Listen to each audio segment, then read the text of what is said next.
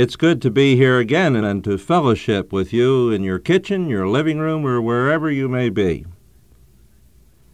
And while I speak day after day on this broadcast to persons who believe the Lord Jesus Christ, who have trusted in Him as their Savior, and who have found that forgiveness which He came to bring to those for whom He died on that cross, Nevertheless, there may be at times guests who are visiting with Christians who regularly listen who aren't Christians.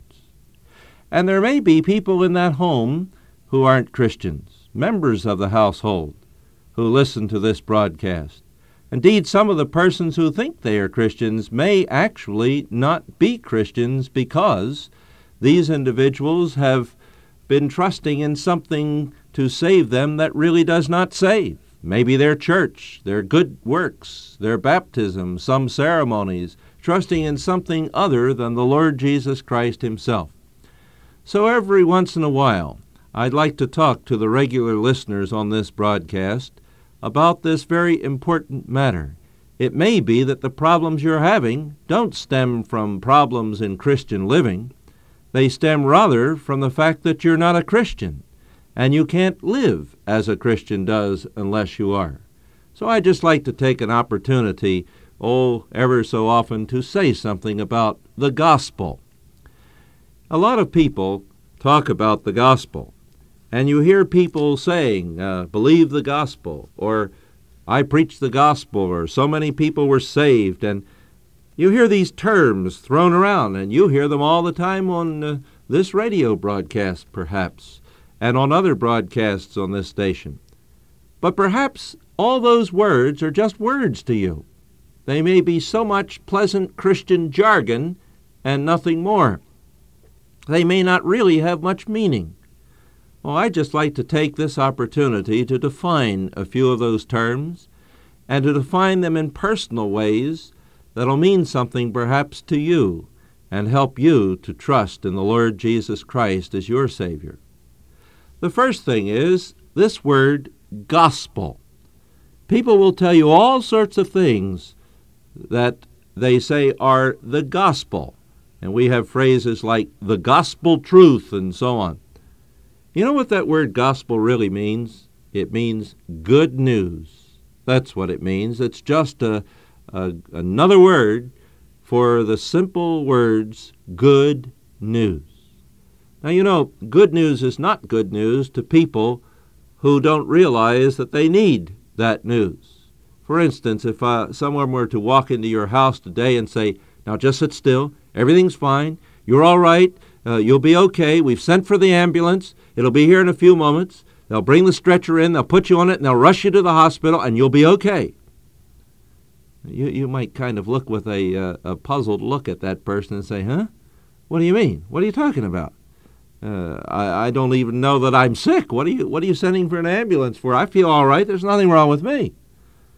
Well, you know, unless you know you're sick, unless you know you've got a problem, unless you know there's a difficulty, you're not interested in a solution. And a lot of people who hear about the good news say, uh, "Good news, uh, good news." What do you mean, good news?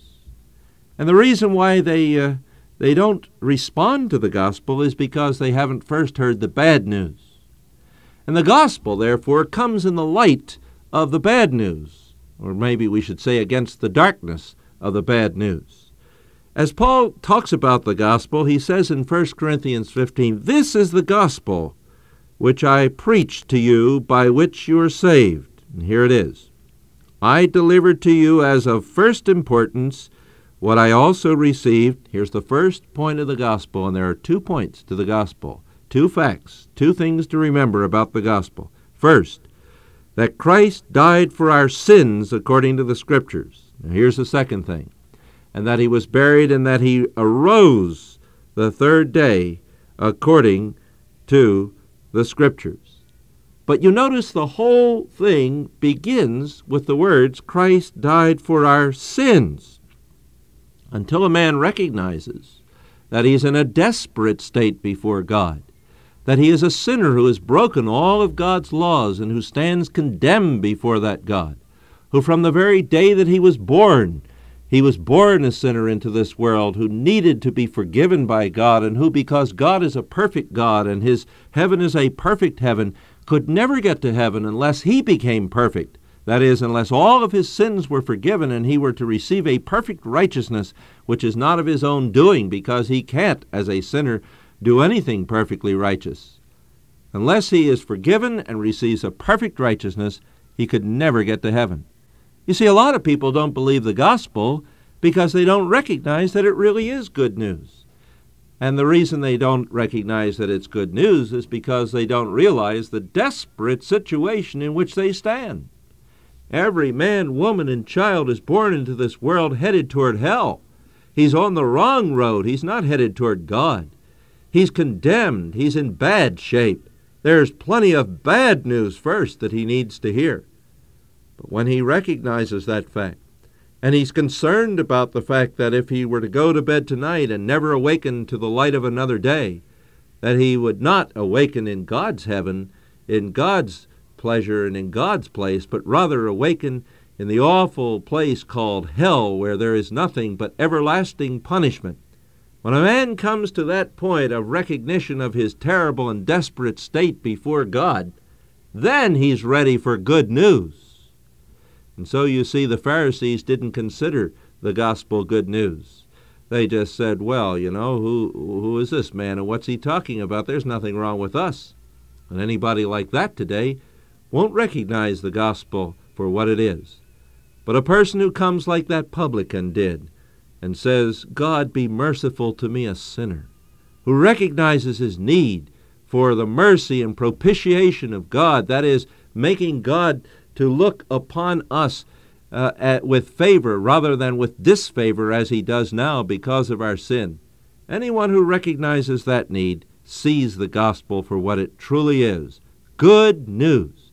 And here is the good news that everyone who believes that Jesus Christ died on the cross in his place, bearing the guilt and the punishment and the wrath of God that he deserved for his sins, everyone who believes that and also believes that God raised Jesus Christ from the dead bodily on that third day, if he believes that message, that news about Jesus Christ, the very moment he believes, his sins are forgiven, he becomes a child of God, and instead of the awful record which he has accumulated on the books, God expunges all of that and in its place writes in the very righteous record of the Lord Jesus Christ himself.